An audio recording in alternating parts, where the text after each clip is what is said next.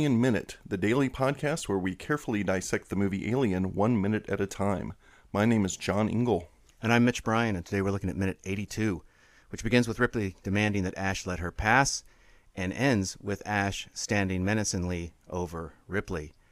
We're joined again by Violet Lucca, the digital editor of Film Comment, and a regular contributor to Sight and Sound, and Brooklyn Magazine. Welcome back, Violet. Hi. Thanks for coming back. Um, yeah, should we just get right into the minute? Yeah, yeah. So let's let's let's talk about. Uh, shall we talk about what that camera is up to here? Yeah, I was one thing I was going to say about this minute. I'll just tease it out. This this is the minute, Mitch. I don't think I've mentioned this to you. This is the minute that made me want to do this show. Really? Absolutely. Oh. So one time, Mitch, you I believe you were teaching sci-fi and horror class at the Tivoli Theater here in Kansas City, and I. You know, you're showing Alien on the big screen. I'm going to go see it. So I sat in on the class, and you and I went and had beers afterwards and got to talking about this camera, what what happens in this minute. And it was something that I noticed but never really put a lot of thought into. And we had a, a fairly extensive conversation, which I believe we'll probably get into a lot of that conversation in this minute. But uh, when it was sort of thrown out there, when the Star Wars Minute guys sort of threw out there that they were loaning out the, the format for different podcasts, this was the minute I thought of, Mitch, that there's so much meaty stuff in this movie to talk about. This was a particular conversation I remembered and thought, Mitch and I should talk about this movie on a podcast. Well, I'm glad you remembered that. Yeah. Since we were out for beers, I, of course, don't remember any of yeah. it. But, yeah. So I don't remember everything about it. I just remember being like thinking, well, this is the first time I've really sat down with someone and talked about Alien and how how much subtext there is to this movie, how much deeper it, it goes than just a sci-fi horror film. So this was the thing I had in mind, Mitch, when I uh, when I called you and said, let's do this. Well, that's pretty awesome. Yeah. Well, Violet, I know you said that, that there was something about this minute that is particularly interesting to you. And I just I assume it has to do with this, this camera business, right? Yes, absolutely. I mean, I just love, um, you know, it's it's a, a it's just like a sign that everything's gone haywire. But I, I love the way the the camera person is moving in this scene, because it's just like, you know, the the way that they're sort of backing up to follow this action, and it makes it so vibrant and intense. And there's also a moment where, you know, they're backing up and they sort of hit one of, like, there are these like little uh, like wind chimes or like some sort of like mobile hanging over somebody's bunk, and it's, you know, you see it get hit, but they just keep going with the scene, and there's no like attempt to be, I mean, now if that happened, obviously it would be like, you know, visual effects would like remove it or something, you know, make everything sort of look perfect and still. But I love that you see that, and, you know, it's, you know, probably most people consider that like a goof or something, but I think it's, um, it's just like a, a testament to that. It's like, no, what's really important is this action. And, you know, it all, it sort of weirdly puts you in this situation that's, you know, rapidly growing out of control. So yeah, I, I I was I loved that. I loved that moment. Well, not only do they leave it in, but they hang a lantern on it. Ash looks and furrows his eyebrows at it. I mean, he in the scene, the yes. actor acknowledges it. And not only that, but tell me if I'm wrong about this, Mitch. I'm not sure. Uh, you talk a lot about coverage. They cut, you know, in this minute, I believe, and uh, the wind chimes are still going. I think it's a different camera, isn't it? We got this low angle camera, and Ash walks into the room and still looking at the wind chimes, and they're still moving. So they really owned up to this moment. Yeah. Mm-hmm. I, it's so funny. I never thought it was a goof. Yeah. Uh, yeah. Yeah. Yeah. I mean, I always thought it was just like the ultimate, I get to use apotheosis, right? I mean, mm-hmm. I think it's sort of the ultimate apotheosis of this, of this pesky prowling spying camera, that yeah. the camera, we actually acknowledge its existence. I mean, this is, we talked at the beginning about how it blew those those papers, right, which may or may not be the air conditioning coming on, but I want to believe it's the camera jostling those papers, and that uh, and that it's, it's this intentional um dance that's going on between the filmmakers and the audience in terms of this, and now the cast, the characters, in this strange acknowledgement of this observing force. Yeah. And I'm yeah. not sure what to make of it beyond that. I mean, it is got, it has to be one of the weirdest moments of any movie, especially a movie that that does not seem to have anything meta on its brain at all. I think it makes you uncomfortable because it's like, oh, you know, it's because you're so into this moment and then you're sort of pulled out of it. But then also you can't be pulled out of it because it's like, well, what what's going to happen to Ripley? Like what like what is going to happen here? Like it's so it makes you it, I, I don't want to say complicit, but it really it like it's pulling you in two directions at the same time in a really fascinating way. Yeah, it reminds me of the helplessness you feel occasionally in Hitchcock movies when he goes to that overhead shot looking down on the proceedings, yeah. and you just feel like, oh my God, there's nothing I can do to, to help these people. In fact, they've just removed me even further from it. Well, I think practically speaking, there's a lot to be said here. We talked a little bit about the screenplay and the novelization, different forms that this uh, scene has, has taken in, before they shot the film. If you look, uh, for instance, in the illustrated story that Heavy Metal magazine put out, this is uh, this confrontation between Ash and Ripley. It ends up somewhat in the same place, but it's pretty, you know, comic book, normal action kick, big onomatopoeias of whack and bam. And that could have very much come across in the movie as well. Had they just had a knockdown, drag out fight, we would have fallen into like genre cliche. And I think Ridley Scott and, and crew were very attuned to that. They were constantly throughout this movie trying to avoid that. And I think this, here comes a part where they made some clear decisions. I think, you know, in the shooting script, in the final moments before they're shooting this, they made some big changes. And I think part of that motivation, just to guess at intention here, had to be, we got to do something. This is getting too normal. We're going to have to disquiet them again. We're going to have to do something that completely throws everyone off. And I think that's that push-pull that you're talking about, Violet, that uh, if we have this meta moment where people are, it's just so bizarre. I can't imagine in nineteen seventy-nine, you know, you're watching a sci-fi movie and uh, twentieth Century Fox put out in wide release, and then you see a moment like this, if this makes any sense to you at all. But like you said, you're still interested in the, the action of the scene. And it's just a yet another moment, yeah, where you're set off, disquieted again by this movie. Yeah. And I also love, again, there's this, even though there is this big sort of knockdown, drag out fight, there's a lot of stillness here where he's just standing, where she looks at him and she sees the white, you know, goo, the, you know, like whatever is coming out of him. And she, like, again, it's like she's putting together, like, okay, this isn't a person, but they're just staring at each other and they lock eyes, and it's, and it's very, again, it's very unsettling. And it's like, well, this is unnatural. There's something unnatural about what's hap- what's going on here.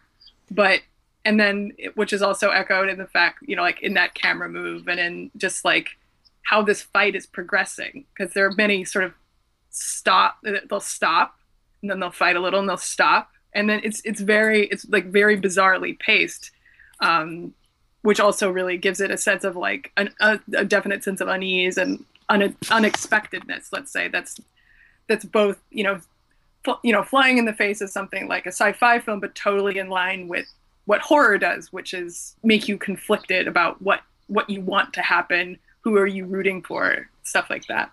Yeah, and I think there's there's another interesting visual tension that gets created, because it starts with that handheld business in the corridor when he's shutting the doors, and then it goes to that lockdown shot of Ash, and then it locks down as Ripley comes toward him, and then he reaches out and he grabs her hair. She drops out of frame, and he's got a hunk of her hair in his fist, yeah. and that's locked down too. Mm-hmm. So. So that throws you a little bit, if you know, even if it's just you're not conscious of it at all, just in the in the reception of the film, that's got to be playing with you. And suddenly now we're handheld again, and then we do this, you know, this little number we just talked about, where where we actually address the camera. So, I mean, w- once again, this is this movie works so well when we look at it in terms of thirty second and sixty second increments, because every shot counts.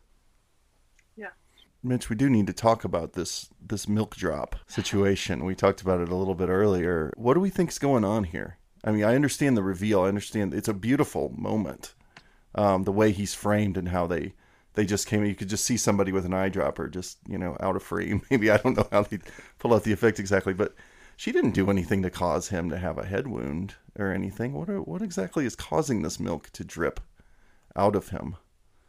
Any guesses? Well, she has a bloody nose, yeah. too.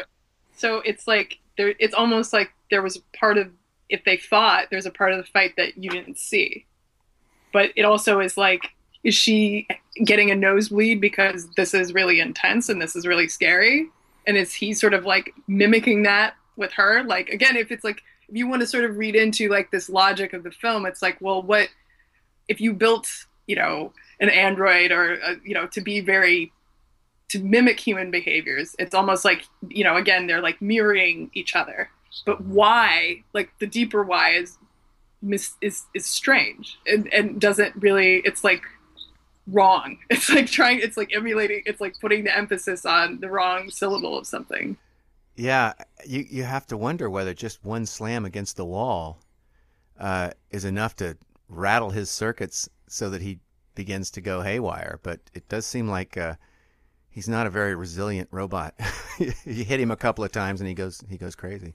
Well, I think, Violet, you got you have something there with a bloody nose. To me, it, it's kind of a, it, you could look at it in an artsy sort of way where they're just mirroring each other. They're both leaking here. Like we see a human leaking and we see a an android leaking. Do androids leak milk? Apparently so. But um, I wonder too, Mitch, if it wasn't just a malfunction. Uh, he's starting. He systematically, as this movie's gone on, we've talked about. Well, we know because we've seen Aliens that his model is twitchy, and he's has all these moments, these idiosyncratic moments where he's jogging in place. He does all this weird stuff as we go along. We kind of wondered if this isn't the hint at he's starting to twitch out a little bit. He's starting to go on the fritz, and it really just took that one that one knock, and maybe sweating milk is because because as we get into the next minute, or maybe as this minute goes on, you see multiple drops all coming from the forehead, almost like this is the intensity, this is the sweating. Have we seen him sweat earlier in the movie? That's a question. I don't know, but I, w- I wouldn't. I wouldn't make a, ro- a robot that sweated milk anyway. Well, it's, you're not going to really, unless it's a tell, and that that uh, I don't know about that. Maybe he's, you know, all he does is drink milk. We've established that. So maybe true. It was his fault. Maybe that should have been in the programming. Just never drink milk, and you'll never reveal yourself as an android. Uh, apparently, he didn't uh, pay attention to that part of his program, but.